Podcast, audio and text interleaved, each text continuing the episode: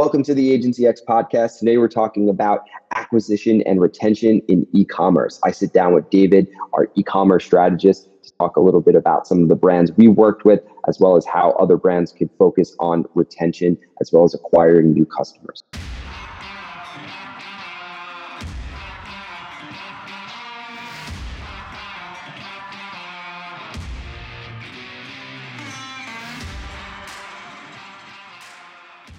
Yeah. So basically, today we're talking about customer acquisition versus retention, kind of how they fit into both the brand side and, you know, from the agency side, which kind of we offer. I, I guess in general, before we kind of get into more of like the deeper discussion of it, I am kind of curious what our history with the acquisition side has been like with paid media. Because I know when I first started, we did offer we offered like paid media, but we didn't have anyone specifically that handled that. Uh, and then we like stopped doing it. Uh, like how, when when did when did paid media start fitting into kind of the Avex wheelhouse? And then when did you realize okay, it's that's not what we want to do? Yeah, that's a great great question, and there's definitely a backstory there. So prior to focusing on e-commerce, we were mainly a just a web design agency. So um, I have a background in web design and development, and I was freelancing and it transitioned to just doing websites. That's really what we did. We love doing websites, design, development, very small, boutique agency, just a, literally a handful of us or less. Um, and for a couple of years, we I just really did that. And it made sense to start doing paid media. So we started doing like Facebook ads. We started doing um, like Google search and other things for like that were just falling under digital marketing. So started looping that in, and I don't have a great background in it.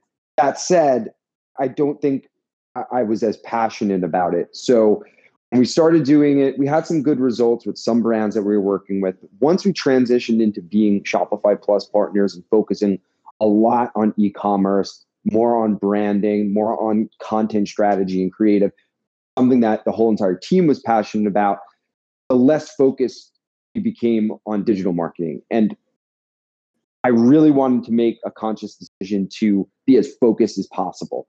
And the one thing that we really weren't doing well, or a couple things that we were, were we were doing but didn't love doing and weren't great at, was like packaging design or like just straight graphic design. So we had some print projects that we've worked on in the past.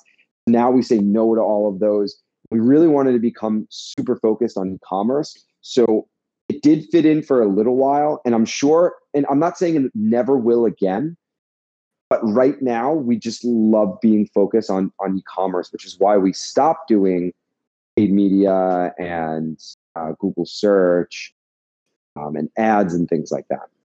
So it can work into it again, but really wanted to take a step back and be focused. And this was about two years ago, give or take, or maybe like the beginning of 2019, late 2018, when we started to focus a lot more on e-commerce. And that where, is where we saw a lot of growth uh, because we stopped focusing, um, stopped offering that service. We didn't want to be an agency that just does everything. We didn't want to be a jack of all trades. We really wanted to be specialists in our field. Um, and that's one thing that we cut out. There's also a lot of different digital marketing agencies that we partner with because they only do digital marketing. They know what they do best and they focus on paid media, uh, and we'll partner with them. Uh, and we've had a lot better results for our clients and the merchants that we work with uh, doing that.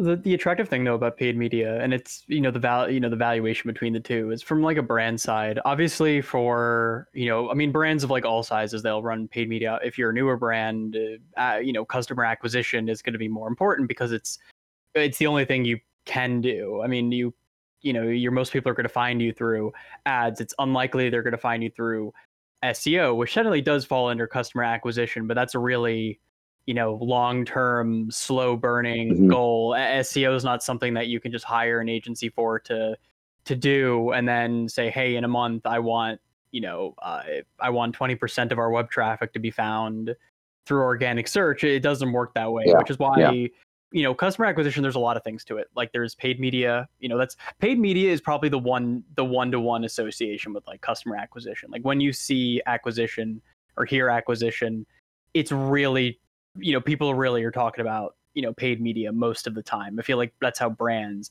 view it. And you know in general it's a you know it's attractive for agencies because think about it from the the pitching perspective. It's so easy it's so easy for an agency or relatively easy for an agency to pitch a paid media engagement or retainer because it's yeah. you know it's essentially hey well you know you pay like some flat fee for our services and and you also pay us you know to you know actually run the ads do the setup. Maybe we do some of the creative. For the most part the client really the client really just mostly has to like provide some contextual direction and approve of things. But for the most part it's pretty hands off hands off for the client. And it's a very easy thing to do every month. Like the the client can easily understand the relationship between what that agency is doing and what the result is. The cause and effect is just so easy to match. You run an ad people click on an ad they you know they they add a product to part the cart they buy it. That's a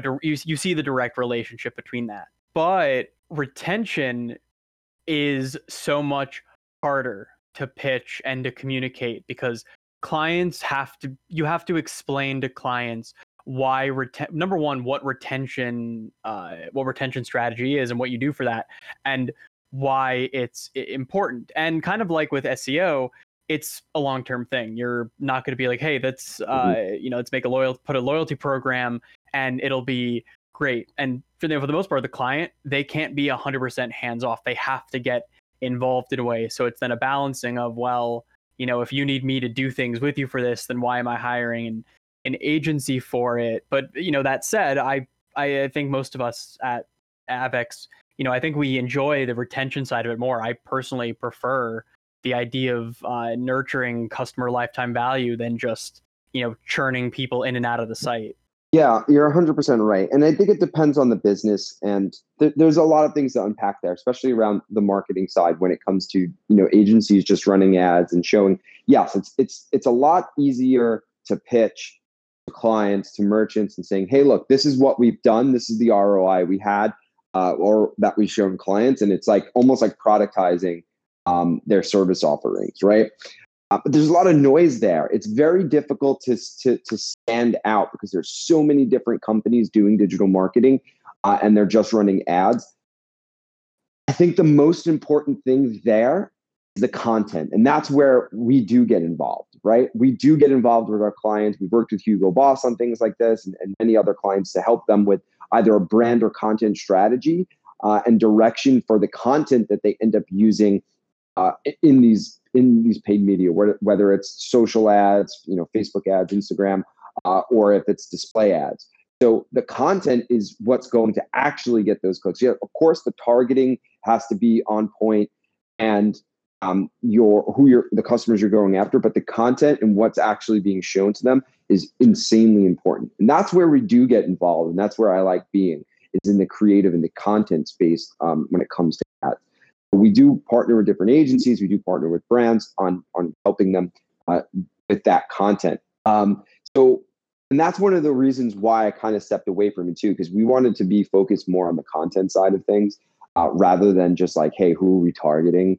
Uh, who are we showing ads to? Um, now that you bring up retention, where we do put a lot of focus on is our Klaviyo email marketing. So just because we stepped away from doing like display ads and and and uh, paid media doesn't mean that we are not doing any kind of marketing at all. Um, and and that's where I think there's going to be a bigger return on investment because, if, like like you said, some customers or some merchants might not be putting enough attention on retention. Um, but the best customer is a repeat customer. The, the, it has the best ROI. You know, why are you going to spend one, two, three, five dollars on a click or more uh, for an ad that you're spending thousands of dollars on when you could send out emails or SMS messages to retain those customers to bring them back to a website? Uh, you already know they're interested uh, you already know that they are um, that they're customers of yours, um, or they have at least been on your website.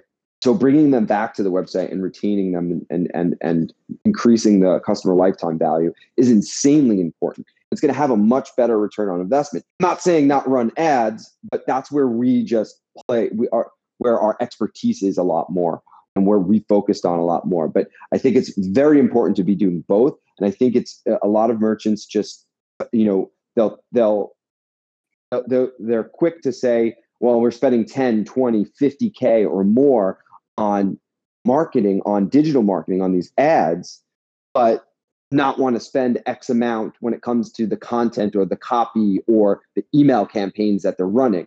That's to, to me, that's so much more important. And they should be putting more of their budget towards that because it has a better return on investment.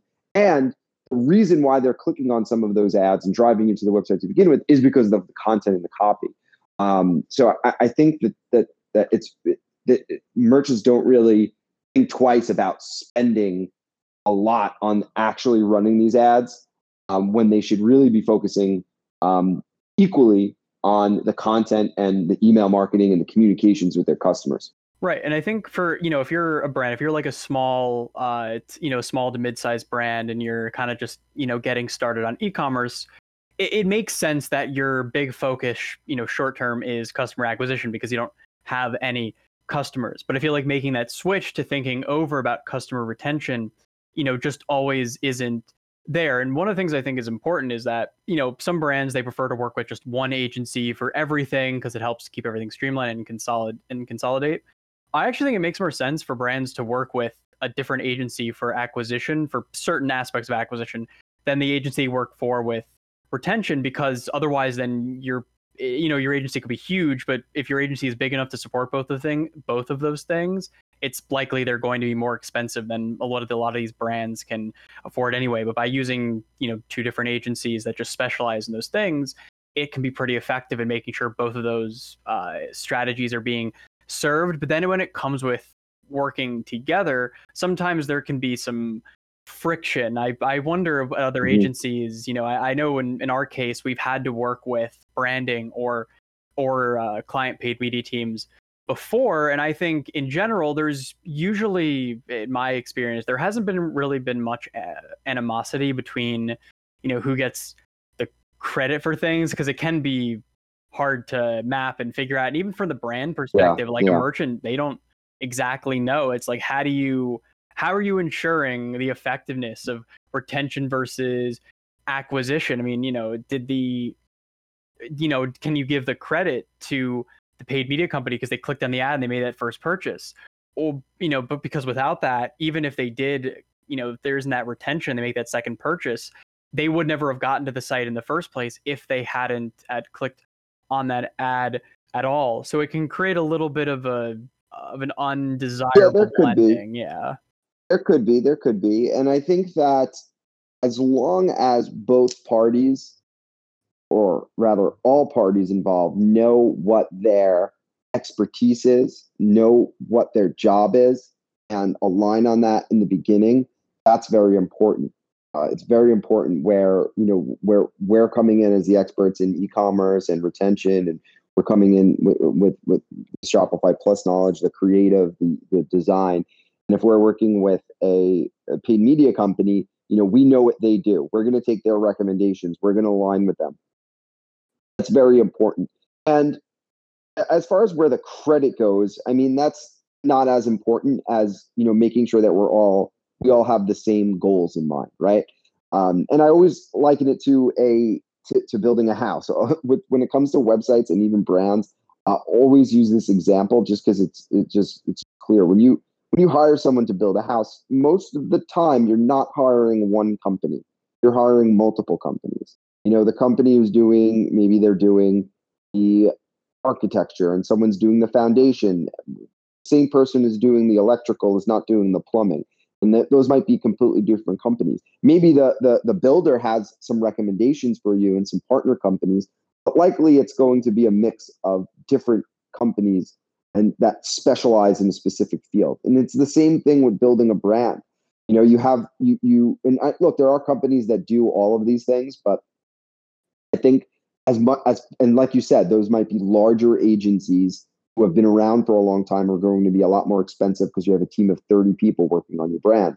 Um, that's not what we're, talk- we're talking about here. We're talking about you know building a brand and you know you could have your specialists who come in on e-commerce and design and that's where we are and content and things like that and retention email marketing and you have your your paid media side maybe you have a branding side of it too working on packaging design and, and, and other things like that um, so there's going to be some crossover and i and, and, and looking at some of the, the especially the branding companies that we partnered with in the past like we've worked with some where they did all of the branding and the content, and we took on the development and the, and, the, and Shopify Plus.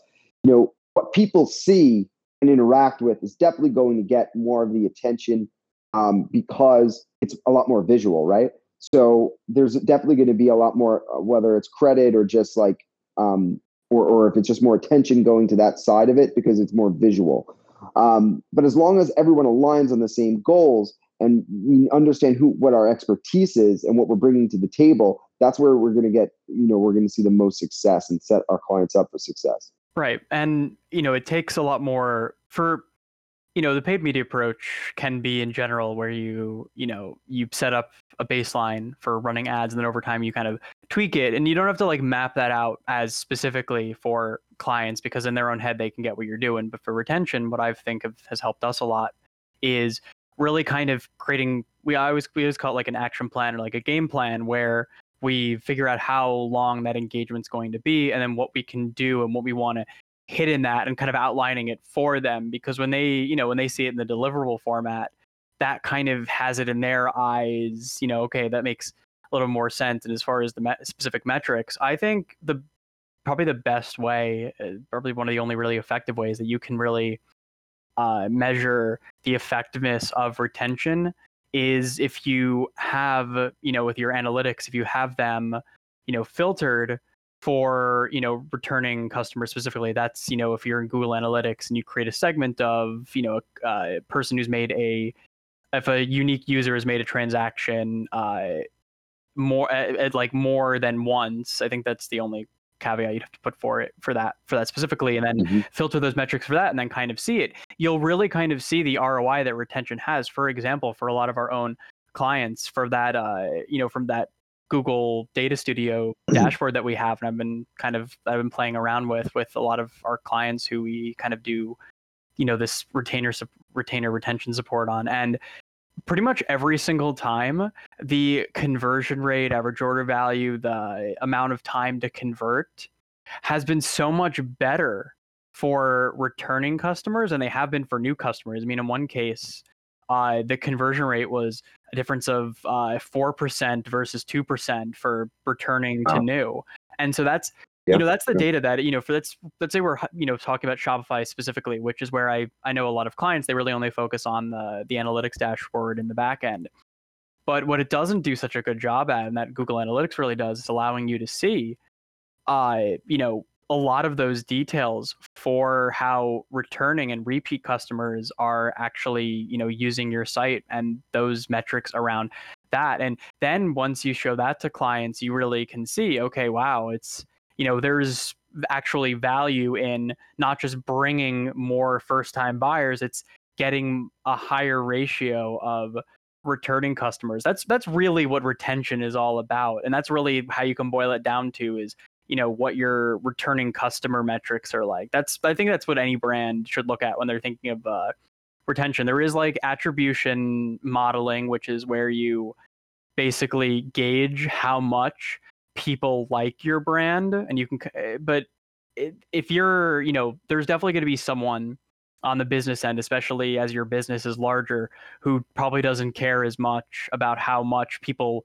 like your brand. They want to know that you know your, their their brand is growing financially yeah of course well i mean there's definitely going to be multiple people who's interested in having the brand grow financially and and as well as um, just people who are fans of the brand.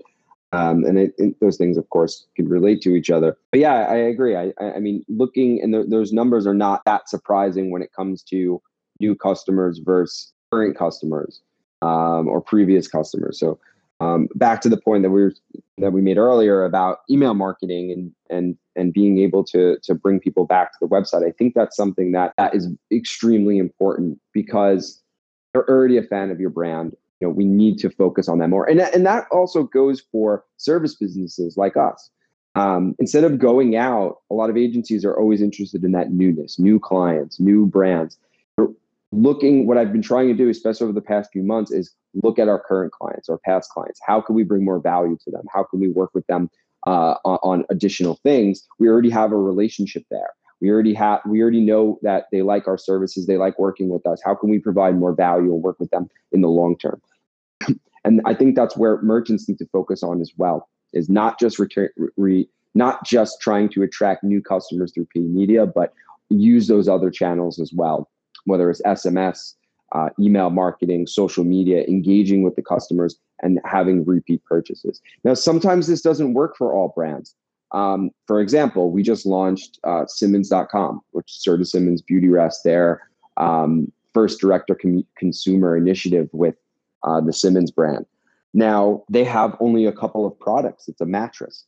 How often are you buying mattresses? You know, until a brand has multiple different products out in different verticals um, or different categories, sometimes the customer lifetime value just can't be there. Another one of our clients, they have one hero product.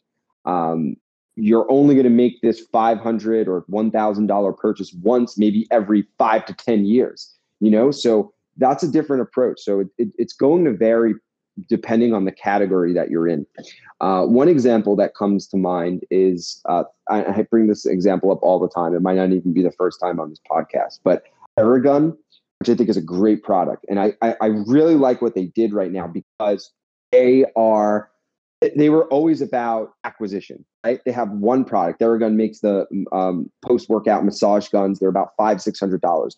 You are not buying that more than, unless it breaks, you're not buying another one for years. So they know that that's a problem. So all of every, all their marketing was about new customers, right? You know, maybe they've been out for a few years. Maybe someone's in the market for a new one. They're coming out with new products, new features still if it has like a, a, an extra you know extra setting on it or something like that it's not going to justify a five six hundred dollar purchase every year so what they did was very interesting they changed their name theragun to i think therabody, body yeah. yeah therabody and they have some new products out but they also have um, other wellness products like lotions things that could go with the whole massage gun things about wellness. So it's still part of that category of wellness. But now they have a product that they could reach out to their customer base that they already acquired and have more uh, build that customer lifetime value. So now people could buy various different products, they could subscribe to them, uh, and they're building more. Um, uh, um, they're building more of a brand. So I think that's really interesting as, of how a brand could go from having that hero product that they bring in new customers with that they're really known for, and then being able to work with those clients uh, or market to those clients, um, market to those customers um, with some new products that are coming out that aren't just a once a, every five year purchase. They're a once a month purchase or every other month purchase. So I think merchants do see that. They do see that that that they need to have customer lifetime value. They need to build brand equity, and they can't just focus on that one hero product forever. Yeah, and I think it's funny. That's actually the strength of a not so well known brand or what I mean by that is, uh, so what what we're talking about here is, you know, brand extensions. That's when you basically uh, add your brand onto a new offering that's an entirely different vertical in a way than what you've already been offering, even if it relates. Because I think, what is it? They offered, uh, you know, that that gun thing, which I I, I, I didn't even know people use that. I thought it was a scam. Um, Love it. Oh no, it's not a scam. But now it's they great. offer like these lotion, you know, these lotions, and there's some there's some like compatibility, like uh, cognitively or like you know in the brand message, they, it kind of fits under the brand message, though it is like an entirely different product category at all. And you know, it's much easier. Yeah, exactly. It's much easier for like these. I, I say smaller, like you could uh, you could argue whether uh, Therabody is a small brand or not, but I'm thinking of this in the context of like like Coca-Cola or like Apple or like that. You know, those mm-hmm. those are like compared to that, those are like you know the biggest brands in the world. Yeah, it, it's hard for them to to have brand extensions. You know, uh, Coca-Cola they really have to stick to beverages. They can't they can't sell skin cream and no yeah well i think they stick to their their categories but they i mean they absolutely have other types of products and you'd be surprised especially with like brands like coca-cola or nestle or all these conglomerates they own everything. There's they have various different categories and they acquire companies. Those they're they're on a whole nother level when it comes to creating different verticals and then being able to tar- target different customers. But they get into different things like like certain companies are you know that sell sh- all sugary things are also in health and wellness in a way you know th- they could be selling health products they'll they'll acquire a company and then just to get into that vertical so they're a whole nother world um, yes, but that's less of an extension because what an ex- what a brand extension is is when they actually extend their their name into it. Coca Cola they own like a million different things in in tons yeah. of different spaces, but they're but the name Coca Cola or Coke isn't on most of them. They don't sell Coca Cola water. They sure, have to put sure, yeah. a different name. So thinking of that context, yeah, Dasani or yeah. something, whatever they. Yeah. But the great thing is, so, for Therabody, they're Thera Theraone by Theragun. It you know they can they can do that. I mean, uh, Manscaped has even Manscaped has done that with their their products. They at first they started. You know, you know what Manscaped is, right? It's um, I think at this point, no one there's no one who doesn't know what they are because their marketing has been their marketing has been insane. I think they're yeah, uh, in in this space, but you know, for them, they started with, uh, you know, the the lawnmower, and then they, you know, for them that product, even though you're not going to buy uh, a shaver every often. Of course, there's the blades, but what they also started doing is creating more like lifestyle products, like uh, like clothing and and like mats and a few other things. Same thing for you know gravity uh, they've actually they used to be called gravity blanket now they're just gravity because they gravity yeah they just they sell a whole bunch of things within the realm of, of sleep and maybe that's these are probably less you know these are soft extensions because if you sell a blanket and then you start selling a and you then you start selling a pillow, or something yeah it's the, you know it's the same it's the same thing but it's something that yeah. it's something that they can do and they can do very easily because that, well, I think yeah. where I, think that's where also Peloton um, did a really good job because they understood from the beginning um, that they have a, a, a product that you could only buy probably once. And I don't know when you're going to buy another one again. They're expensive. Um, but when you buy it, it requires a subscription. So not only are they really getting you on the product that you can finance, of course, but you have to pay for the subscription. And there's some accessories here and there, but you're not really getting them, you know, maybe the shoes you have to buy every couple years or something. But they're not only selling you the light, they're selling a lifestyle brand, they're selling you a very p- expensive piece of equipment, but they understood that hey, if we sell every one of these bikes, what's going to happen when everyone has these bikes? Are you know we're not going to be able to sell anymore. It's not like a car that every few years you're going to get a new one or it's a lease or something. You're going to want you know maybe the, the new one comes out and it's even better, kind of like an Apple product, but it's still going to be a few years. So they have those subscriptions there. So I think that, and, and you know, speaking of like computers and stuff or a phone, you know, that's something that Apple does really well too. They have their specific categories and they know their machines are expensive, $2,000. Somehow they've convinced people that they need a new $1,000 phone every year, which is crazy. I don't know how they were able to do that, but you know, people get new phones like every year and they're expensive. So that's like one of like the the only times you're like really getting a, uh, a lot. I, I stopped. I don't do it as much anymore. But I remember I used to get a new iPhone like every time the new one came out. I'd have to sell my other one, get a new one. Um, so and and and they developed such a brand that that you know the retention there is is insane. You know, given the price point of their products. Yeah, and building a brand because that's you bring up a good point uh, right there. Is that brand building and the power a brand has that really is a you know a major part of retention. I mean, it's it's its own wheelhouse. Like branding is its own core function within you know the ecom business space but yeah it is essentially a part of retention if you have a really good brand i mean in my my personal case uh, i shop at uh, it's called magic spoon they sell keto cereal and yeah. their branding is amazing. They've got a little bit of an identity issue because part of it is like oh magic, like stage magic, but then they got like the fantasy elements. They they got they got a little bit of stuff to figure out. I'm not gonna I'm not gonna let them get away with that that. but yeah, uh, their you know their brand they just have a really good solid brand overall. So much so that I spent 20 bucks on a bowl and spoon set. I mean, of course, you know, when you think about it as sort of the product, I could probably get a, a bowl and spoon from Amazon for like five bucks. I spent like yeah. I spent 20 bucks on a bowl and spoon at Magic Spoon. The reason, well, number number one, the design of it, like the just the pure product packaging and the actual experience. I remember when I physically got it and opened it up, it was like really well. Yeah, I saw that. I saw that picture you posted. Yeah, that looked good. I, that was cool. I still have that box. Like it's it just fascinates. It fascinates me. Yeah, and that that. that's you know good branding right there that is and they have an interesting product right they have their core they know who they're going after right it's not just everyone that is going to buy that cereal no, right because it's, it's, expensive it's expensive it's more focused towards keto right it's like no sugar or very low sugar um, it's it's is it higher in protein and, it, it is higher and less in carbs? Yeah, it's, yeah. it's got like eleven. It's their their whole thing is that the box. They even say it.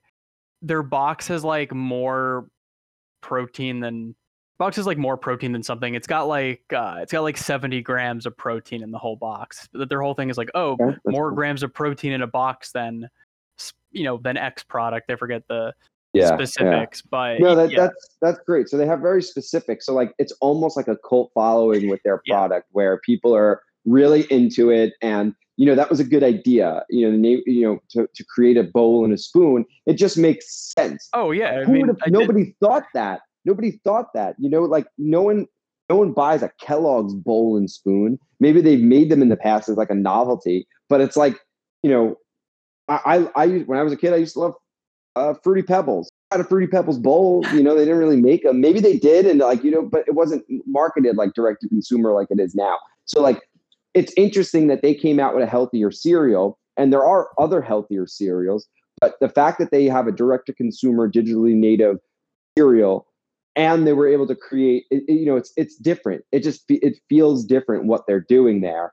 Is that they have a specific um, uh, core following and they know what they what they know what they want and you're a part of that core following and they, they soldier on that bowl and spoon um, but it's it's good you find value in it, it, it i'm sure it looks cool um, and, I, and, and, I, use it almost every single day. Like this morning, like whenever I eat that cereal, I always use that. I don't even put that. I don't even put it in the dishwasher. I make sure to Just rinse it, rinse yeah. it every time so I can reuse it. And I exclusively use it for Magic Spoon cereal. But one of the, yeah, but one of the cool thing about it is they have these grooves in the bottom that, you know, like the cereal milk gets into and it like forms a yeah. picture at the bottom. It's almost like the product is functionally compatible with the bowl and and spoon. Is, and another thing, speaking of, you know, to tie this back to even more with like retention, they did something they did which was great um, for like their new product launch. They la- recently launched uh, like a new new cereal flavor, and I got a text email. Like it was the simplest email in the world. It was just text, no imagery, no formatting, and it said, "Hey,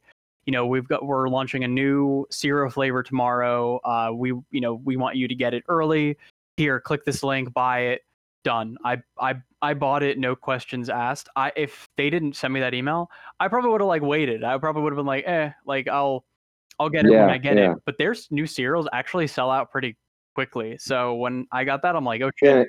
I'm an early and that for it. Yeah, now. like uh, like, and I think that a lot of these, a lot of people prefer like it makes you stand out, yeah. right? It cuts through the static. How many how many like campaign emails do you get that look pretty every day, all the time? You're not even paying attention to all of them. You know, it has to be targeted. It has to be at the right time. But I, I think it's you know those regular text emails or even a text message could have a higher conversion rate because it cuts through. You know, it's quick to read. You could see it. Oh, wow, this is something I'm interested in. And you know what? How much did that cost for them to put out?